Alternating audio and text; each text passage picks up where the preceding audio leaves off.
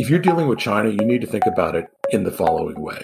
I think the benefit for businesses is that if you could understand what's behind this geopolitical tension faster than your competitors, you can get to a place of agility first.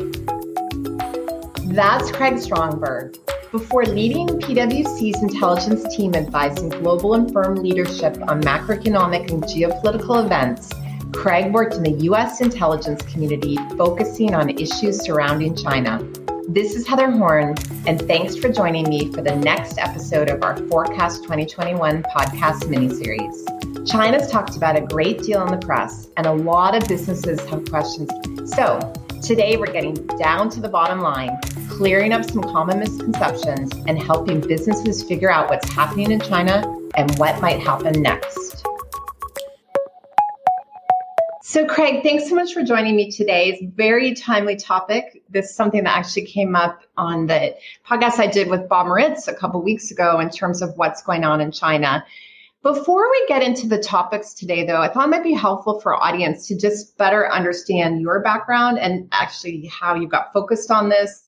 So, that, that's probably useful, if nothing else, to lend hopefully a little credibility to what we have to talk about. So, I have a very nonlinear path to the firm. So I began life as a historian, and then I worked for the better part of 20 years for the U.S. intelligence community. And I spent probably the last 10 years of that focused on one way or another on issues surrounding China.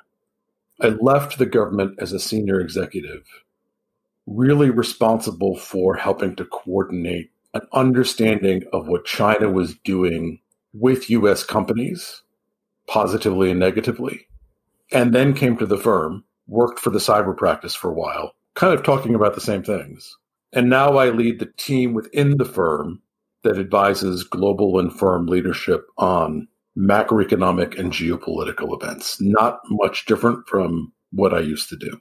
Wow, very interesting and definitely does give good context for the conversation we're going to have today. So appreciate that. So, Craig, before we get into some of the specifics, I know you you talk not only to our firm leadership, but to a lot of different companies about relations with China, what's going on in China. So before we get into details of what's top of mind for the CFOs and the C-suite, how can you set the stage for us?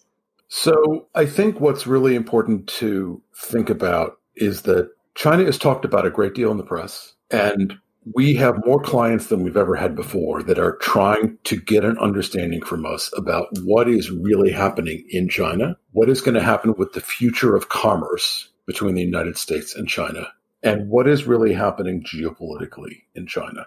I think there is a lot of groupthink that is going on with a lot of the things that clients read. And I think hopefully today, part of what we can do is cut through all of that and try and get to some nice, clear bottom lines because there is a lot of misunderstanding, I think, of this relationship. And that means that businesses aren't going to have an easy time going to one resource to figure out what is happening and what will happen. All right. Well, I definitely want to come back to understand what some of those misunderstandings are. But let me have some specific questions for you first. I know one that's top of mind for me, and I'm sure for many of our listeners, is Obviously, we had a change in administration in January. I think we all saw the relationship between the US and China under the past administration. What do we expect to see? How's the change impacting the relationships? So, this is a key question, and it's one that a lot of people, not surprisingly, are, are asking us. So, the bottom line here is that things are tense, but they are probably not as tense as they would be sitting here in April of 2021 if the election had gone a different way. And this assessment, by the way, is reinforced by the CEO survey that you talked about with Bob. Because if you look at the CEO survey, what the CEOs are telling us is that they are more optimistic about geopolitical tension, protectionism, and trade tension than they were last year. Remarkably different you know, we'll see, you know, over the course of our conversation if we come to a place of assessment that is in line with theirs. But it's very much what they're telling us. And for what it's worth, what American companies are telling us via the American Chamber of Commerce in China is exactly the same. They are more optimistic than they were even back in September and October. I think the phrase that I would like businesses to keep in mind here, and it's the one that the White House keeps using, is strategic competitor and strategic competition. One of those myths that is being talked about a lot in the press is that there is a Cold War that is emerging between China and the United States, which I don't think is true. Many of us lived through at least part of the Cold War, and we understand what that means, right? The China and the US are not the US and the Soviet Union.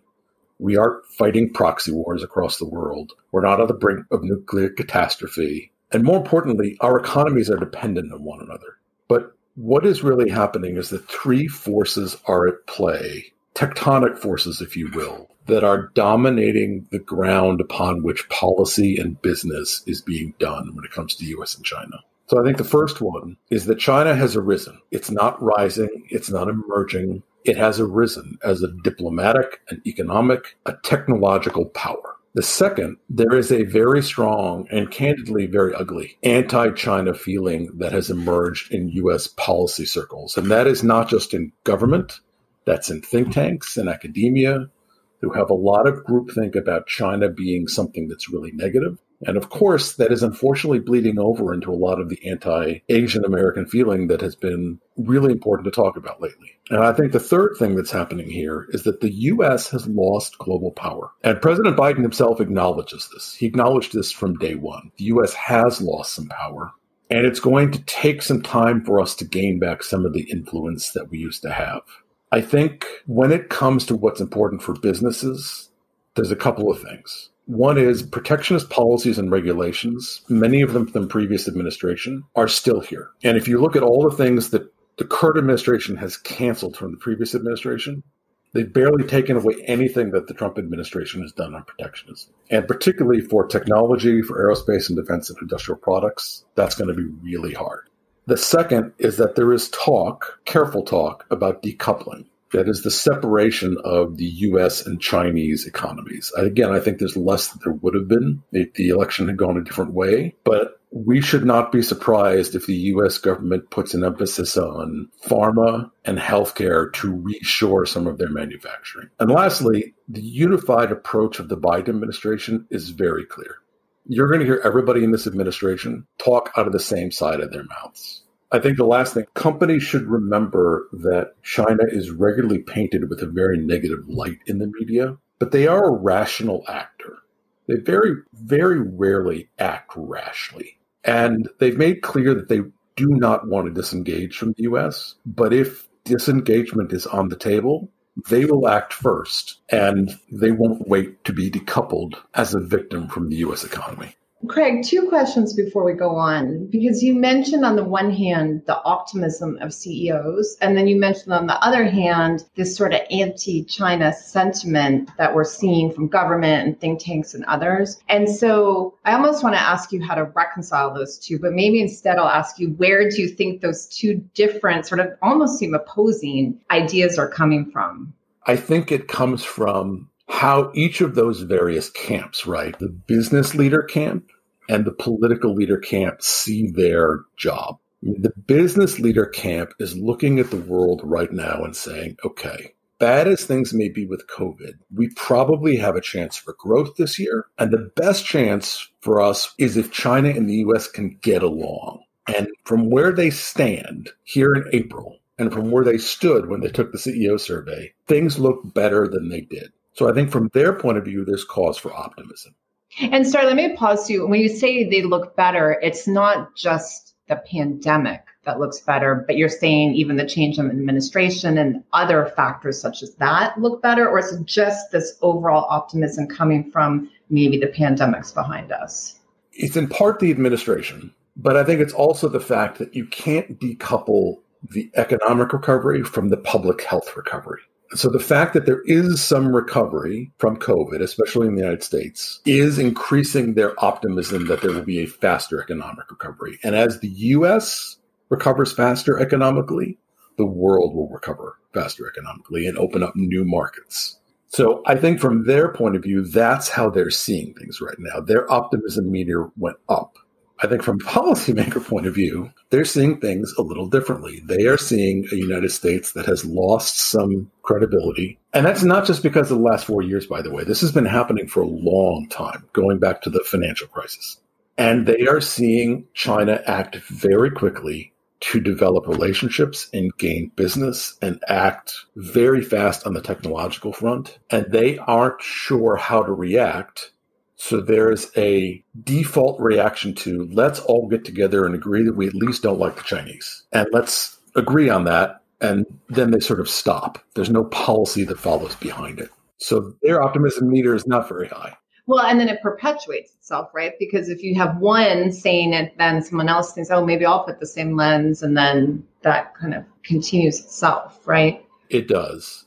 It is a very dangerous thing for any of us to be making this about this being US China relations, a war between systems. If we do that, I think it's advantage China because China doesn't need to go ask the Politburo for $2 trillion for infrastructure. It can just spend. We do, right? We have a different system. We have advantages on our side too. And we need to be accentuating those advantages. And frankly, a lot of those advantages stem from business agility. So I think as you look at those two points of view between the business leaders and the global leaders and the political leaders, I'm happy that those CEOs and business leaders are more optimistic. I think it counts. That's important. So then the other point you made is that China acts rationally. How does that fit in? Does it mean that if you do X, you could expect China will do Y? Or when you think about that concept that they act rationally, what lens are you putting on that? So I tend to put a lens on this. And here, you know, unfortunately, I'm going to sort of have to default to my days as a historian. I tend to sort of look, as historians often did during the Cold War, at the decisions that China is making and the US is making through three lenses those which are wise, those which are prudent, and those which are foolish. Wise decisions are those which are grounded in good policy and doctrine. Prudent decisions are those that might be a little risky, but over time they're probably going to pay off. And foolish decisions are exactly the ones that they sound like. I think for the US right now, there is some wise decision making going on. There is a whole of government approach to China. They've assigned very senior people to the most important positions that deal with China. And they've added new capabilities to the National Security Council and the State Department that will negotiate with China. There are some prudent decisions, which again may be risky, but probably wind up being wise in the long run, like not eliminating the Trump era restrictions on Chinese trade, yet, at least, because we may be able to trade them in deals and potentially reshoring some manufacturing out of China. But there's also some foolish decision making going on. And we just touched on one of these, which is making everything a battle of systems between democracy and communism. Regardless of whether or not that's true, it's a distraction from the argument, and it doesn't help educate those who need to understand this better. Now, if you look at China, they're making some pretty wise decisions too. They are greatly expanding their diplomatic program around the world. They often are quiet when their adversaries are loud, and they do a lot of that these days. And they are keeping their population happy and well educated and upwardly mobile, which is the key to their survival. They're making some prudent decisions like investing in the Belt and Road Initiative, their massive infrastructure program, which gets a lot of bad press, but is building new markets for the Chinese abroad. So as businesses try and sort out what's what with China, this is a sort of a framework that they might use, you know, trying to understand things that are wise and prudent and foolish. Obviously, if I'm a US company thinking about supply chain, China's not in isolation. I'm thinking about the whole region, a lot of supply chain there. And there has been discussion in the press of the idea of vaccine diplomacy and you know China's really making good ties in that region by giving its vaccine, et cetera. Obviously, US taking a different approach. So if I'm a company thinking about trade with the broader region, how does this different approach maybe to the pandemic impact that or the fact that China's maybe cementing some relationships there? Or is that, you know, each country really needs to be viewed differently? I think each country really needs to be viewed differently. What I think can generally be said about the potential markets in which clients are interested, right? Especially ASEAN, which is the 10 country block in Southeast Asia. They want to be their own markets. They, they don't want to be a subset of China and they don't want to be a subset of the United States. They don't want to have to choose. I think one of the things that Americans, though, often are really bad at is geography. And geography matters because administrations can come and go in Washington, but Vietnam is going to wake up tomorrow and it's going to wake up in 2167 and it's still going to be next door to China. The advantage there is that they've been next door to China for a long time and they know how to deal with the Chinese. But one of the things that the Chinese do well is that when the Chinese establish a trading relationship with a new country, they don't particularly care about the governance of that country. Whether you are a democracy or a republic or a monarchy or a dictatorship, they don't care. Can they do business with you or not? The United States comes from a different value set and we do care. And I think we should care, but it makes the conversations different. But overall, the region is going to try very hard not to be pulled one way or another. I think what American businesses really need to think about, though, is that a lot of the questions that we get is, are there alternatives to China for manufacturing in the region? And the answer is yes, but. So there are, but this is where China's scale comes into play because China's skilled labor population is immense. And if you want to try and move your manufacturing to Indonesia or Vietnam or the Philippines, you can. But the, the skilled labor pool is A, much smaller, and B, probably already spoken for. So before you start to pull out of China, make sure that you start to understand if you could actually get somebody to build the things you want to build in the Indochina region, because that's going to be part of the problem for a lot of clients that want to move around. Well, I think that's a good lead in then back to another comment you mentioned, which is this idea of decoupling the US economy and the Chinese economy, and the fact that maybe there'll be a push to repatriate some manufacturing back to the US. So, how does that fit in as well to this conversation?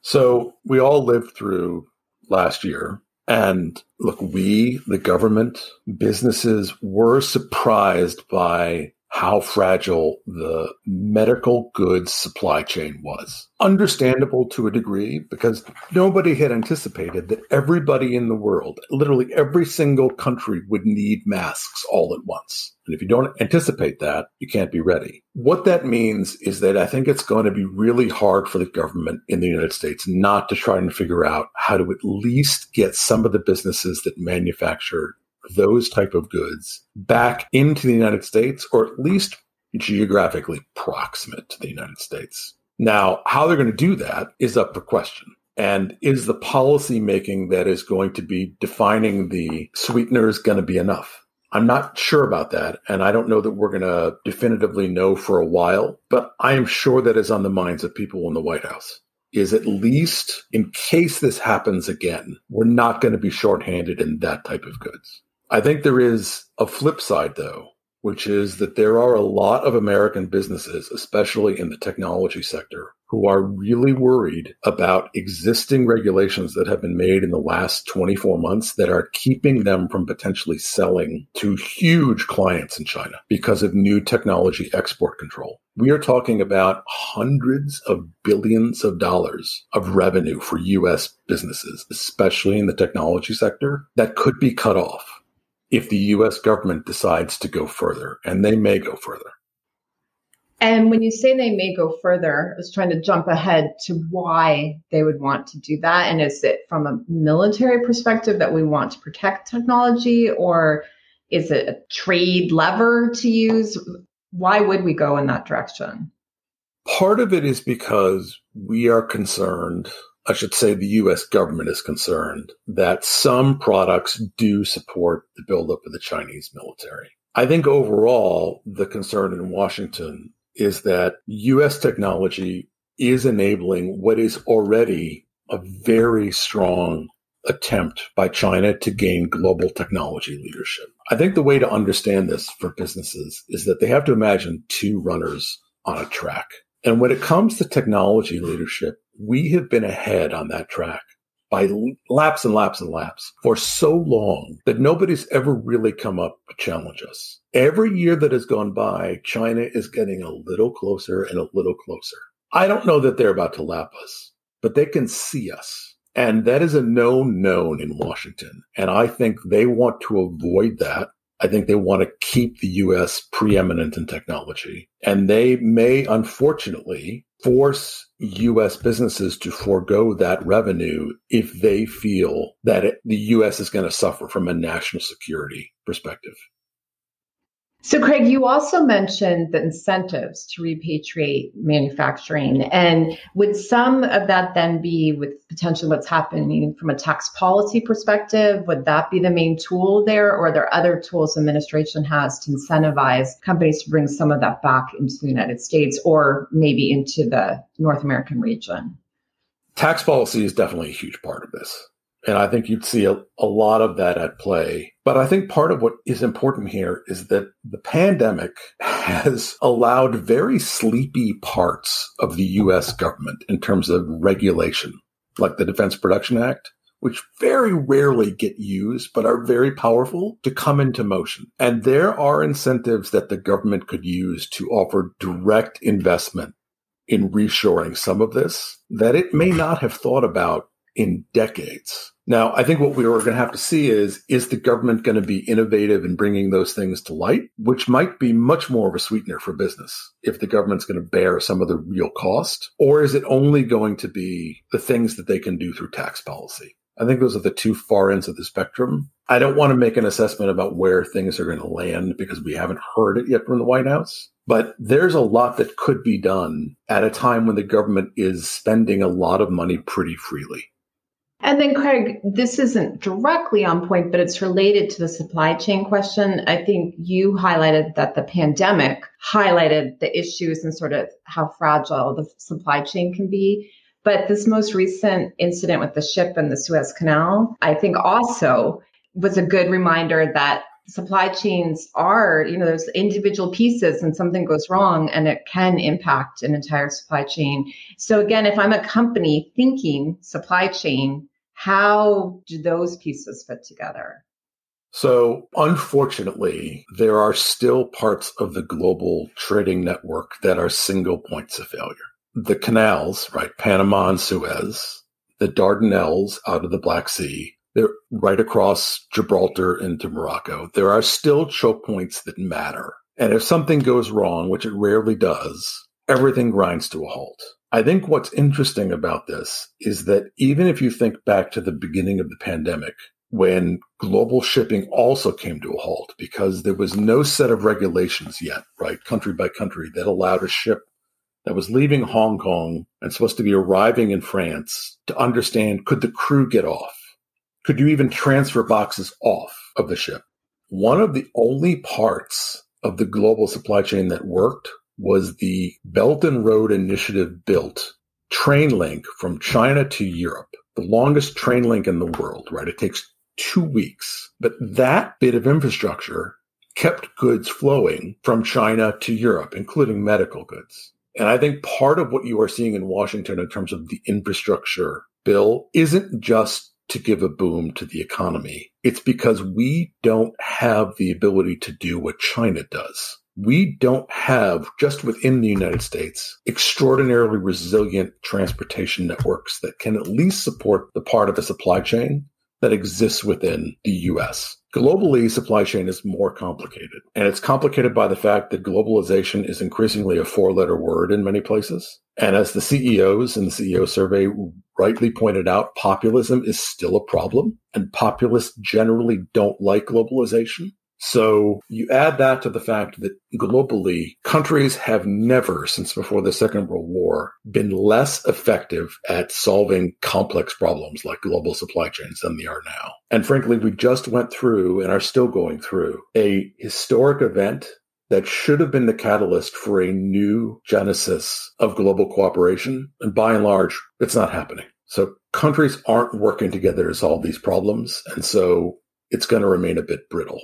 And that's because of nationalism? I think it's because, well, it's for a bunch of reasons, right? But geopolitically, at least, the type of multilateral solutions that used to solve big complex problems like global supply chains. You need to have good faith between different countries and you need to have institutions that can take that good faith and turn it into policy. But if you look at the institutional framework that we helped create and lead after World War II, from the UN to multiple multilateral institutions, it's all slowing down. And what it means is that there aren't a lot of guardrails. And so if you want to improve the global supply chain network, it's very difficult in the United States, at least, for the US China dynamic not to poison that because of all the negativity surrounding it when objectively it would be nice if we could offload that responsibility to a multinational group who all agreed we need to solve this problem. And we need new agreements and new standards and possibly even major new infrastructure programs that we would all contribute to that could potentially undo this type of bottleneck in the future. But that basic geopolitical plumbing isn't there. Well, you just took us full circle back to the start of the Cold War, it sounds like, because that's where this all started. So that actually might be a good segue for me to get us back on track with some of my more China specific questions, although I can keep asking you more overall uh, geopolitical questions. But if I'm a business, and so now I've listened to this and I'm thinking, what does this all mean from my business perspective? Back to the relationship between the US and China. What does this mean if I'm thinking about my business and how I should be approaching this? I think it means a few things. You need to understand that the protectionist environment, that is to say, protectionist policy, particularly in the United States, is here to stay for a while. And a lot of it is because of US China tension. And what that comes down to is really three things in the eyes of US protectionist regulators it's critical infrastructure, which is not always clearly defined, critical technologies, which are not always clearly defined, but effectively are all the technologies that underpin the fourth industrial revolution. And it's data, especially data on American consumers and American citizens. And if you are trading in one of these three areas, if you offer solutions and services in one of these three areas, then how you deal with them globally is going to be very carefully watched by US regulators. And there's going to be even more protectionism in this area.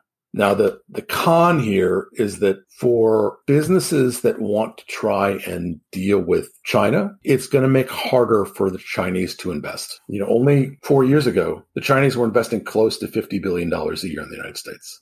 Last year, they invested 4 billion. So protectionism is having an effect. I think the pro for businesses is that if you're dealing with other countries, Japan, you know, Europe, Australia, those countries may have even more opportunity to invest because they're probably going to get a green light as fast as China's getting a red light. So I think the second thing to keep in mind is that policymaking in Washington is very likely to be aggressive in terms of making the geopolitical uncertainty that we are feeling part of the permanent environment that businesses have to operate in. And if we go back not too far into our recent business past, there was a lot of expectation that a business leader could have at the beginning of the year that I think I know what's going to happen this year. It's not going to be a roller coaster. And it certainly isn't going to be a ride where there's always a lot of tension. Well, that's the ride we're on. And it's the ride we're going to be on for a while, unfortunately. So the con for businesses there is that there's less global certainty than a lot of businesses would like. I think the benefit for businesses is that if you could understand what's behind this geopolitical tension faster than your competitors, you can get to a place of agility first. And I think the last thing that I would say is that and we've talked on this already, so I don't think we need to really go into it a lot, is that US China trade tension is putting entire industries at risk, especially technology. And I'd like to say that there's an upside to that. I, I don't see one. This is something that is real concern to those sectors and industries. And it's not something that they're going to be able to relax about anytime soon because this president and the next president and the one after that are going to be watching how US technology is exported globally from now on with a much stronger government hand than they've ever had before. So I have a two part question. Obviously, so many moving parts. And, you know, when we think about if I do this, then what the impact is going to be so, do you think there are the right people in the US government to, I'll say, solve some of these problems? And will they be able to do that without a lot of the sort of partisanship or bipartisanship that we've seen impacting so much from a policy perspective? I absolutely think that the best people to solve this problem are the people who are being appointed. And I say that not from a partisan point of view, but just from an experience point of view. So look, it's always interesting when there's a new administration to see who's going to get appointed. And sometimes you wish they would appoint some new people to give those people an opportunity. That's not really the route in most cases that President Biden went. He went with proven long-time people like Blinken and Yellen. But they are being joined by newer people like Katherine Tai, who's the U.S. Trade Representative, the common denominator between all of these people is that they all have dealt with China. They all understand it and they are all going to be working from a vastly improved US government focus on China. So I think the right people are in place. Where things get more complicated is when you jump from the executive branch to the congressional branch and from the congressional branch back to the executive. When both of those parts of the government are going to have to come up with China policy together, it's going to become more partisan. So let's, for this purpose of this discussion, let's assume with the right people in place and even with this dynamic that we, we'll see more of the wise and prudent decisions that you talked about. So now I'm a CFO of a company and I've been listening to this and even though we've just skimmed the surface, it's so obvious there's a huge amount to understand here. If you are advising a CFO, how do you advise them? What what do they need to understand? Particularly if their company is either trading with China or supply chain in that region, and or even for someone who's not, but maybe their business is being impacted by that. Look, the first one is they need to understand the protectionist landscape and really how much it has changed, how much it has been strengthened, and how much power regulatory elements that do protectionism policy, like the Committee on Foreign Investment in the United States, CFIUS, really have. And how they can impact their business if they're dealing with critical technology, critical infrastructure, or data, which pretty much every business in some way is. So that's one. I think the other is to understand what is really happening at the heart of US China tension. And that means ignoring things like the meeting that just happened in Alaska, which are pure theater, and really looking at what are the results of US China tension? Are things getting better or worse? And you'll know that because there's either agreements being made and dialogue happening, or there are agreements that are falling apart and people are yelling at one another from Beijing to Washington. So you don't need a high level of China acumen to see that. It will be evident. But anybody who's dealing with China, especially those businesses in China, whether that is a manufacturing operation or just a front office, the thing that we haven't talked about yet is that they really need to understand the data and cyber landscape in China. And that over the last few years, the Chinese have dramatically changed the data, digital, and cyber regulatory landscape in China. And part of this is because their economy developed so quickly that it outran governance, it outran regulation. That Chinese tech giants sprouted up before the Chinese government had the ability to monitor them. And now they're just catching up. The social credit system, which is part of this regulatory maze in China that, and this is a good example, Heather, of where the US press lets businesses down. It has been displayed in the US as something that evaluates Chinese individuals almost like a shaming device. If they don't pay their credit card bills, they're not allowed to board trains, etc. And that's kind of true. But what the social credit system is really there to do is to give scores to both companies, including US companies that operate in China, and individual corporate officers. And if you don't act in accordance with certain regulations, you will be blacklisted. So it's a very complex regulatory environment. And often businesses that have been in China or dealing with China for a long time have not yet caught up to their understanding of this real complexity. I, I think last thing if you're dealing with China, you need to think about it in the following way, potentially. And that is both as a market, as a partner, and as a competitor. And the ratio that your relationship is in those three buckets is going to be different for every business, every industry. And it's going to change over time. You may be more of a partner now with China and more of a competitor later.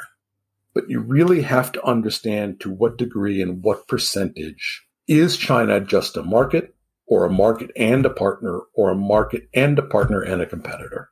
And if you can understand that, you can understand all the noise that's coming out of Beijing and Washington better.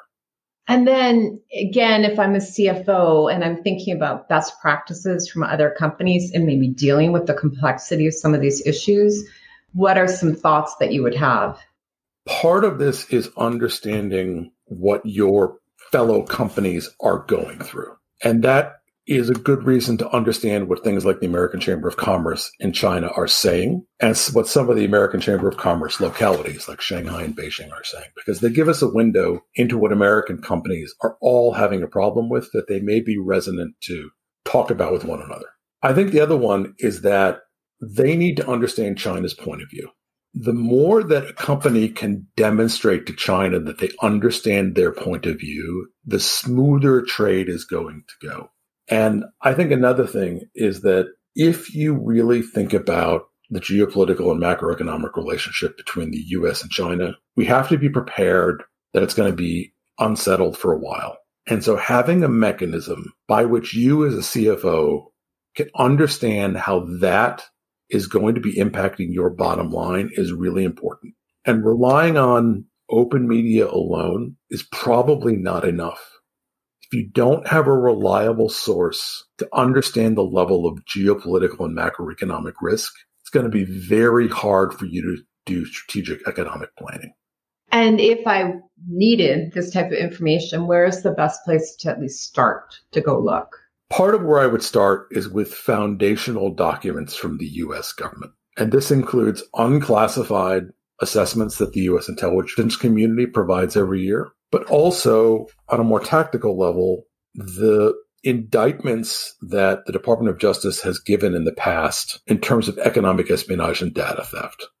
These are often written in a way as instruction manuals for companies to understand how their data is stolen, how cyber attacks happen, and how a misunderstanding of the geopolitical environment could lead to certain types of risk you know, it's interesting. You talked about the open press, and I think even this conversation, we've only skimmed the surface, but clearly demonstrates how much there is behind the headlines. And reading the headlines, you can see there's a huge amount of complexity, but this gives a lot more context. So, Craig, final question, and this is going to require you to use your crystal ball. So, if we were to fast forward and now we're getting ready for the next presidential election, so it's 2024, then what would you expect to see in terms of the US China relationship? Look, in 2024, I think US China tension is probably going to be about the same level. It might even be elevated a little bit because of what hopefully will be effective decision making in Washington as you noted, right, three years also puts us right inside the presidential run up, which means that rhetoric about China will be negative on both sides. So the tension will be added to by that. I think the other thing that's coming as we get closer to the end of the 2020s is that China is going to get closer to, on paper anyway, displacing the US as the world's largest economy, which will cause huge political panic in Washington. I think less so in other places in the country, but it will be a major political groundbreaking when that happens. I would expect that the Chinese are probably going to be a bigger global player, especially in the Middle East and Africa than they already are. I think they're laying the groundwork for that now. But the other thing is that I would expect that both the United States and China will have explored to a limited degree how to live without the other, how to do some production without the other. And I think for China, this is based on how do you substitute getting US technology for those that they can get elsewhere or make their own. And for the US, this gets back to the reshoring discussion that we had. I don't think that's going to be full scale decoupling. But I think as we look back three years hence, each side is going to have played with it enough that they can be confident that if they had to accelerate it, they could. All right. Well, definitely sounds like we're looking ahead to an interesting few years. So, Craig, fascinating discussion, and I really appreciate all your insights. Thank you very much for having me, Heather. I'm honored. Thank you. That does it for today. If you enjoyed this episode, then keep an eye out for more shows from us on geopolitics. We have a lot of great episodes in the works, so stay tuned. And don't forget to join me back here every Tuesday and Thursday for new podcast episodes. Next Tuesday, we have a timely episode for you on the IASB and FASB Goodwill projects. And we're not just talking about amortization. So that you never miss an episode of any of our audio content, follow the PwC Accounting Podcast series wherever you listen to your podcasts. For PwC, I'm Heather Horn. Thanks for tuning in. This podcast is brought to you by PwC, all rights reserved. PwC refers to the U.S. member firm or one of its subsidiaries or affiliates, and may sometimes refer to the PwC network. Each member firm is a separate legal entity. Please see www.pwc.com/structure for further details. This podcast is for general information purposes only and should not be used as a substitute for consultation with professional advisors.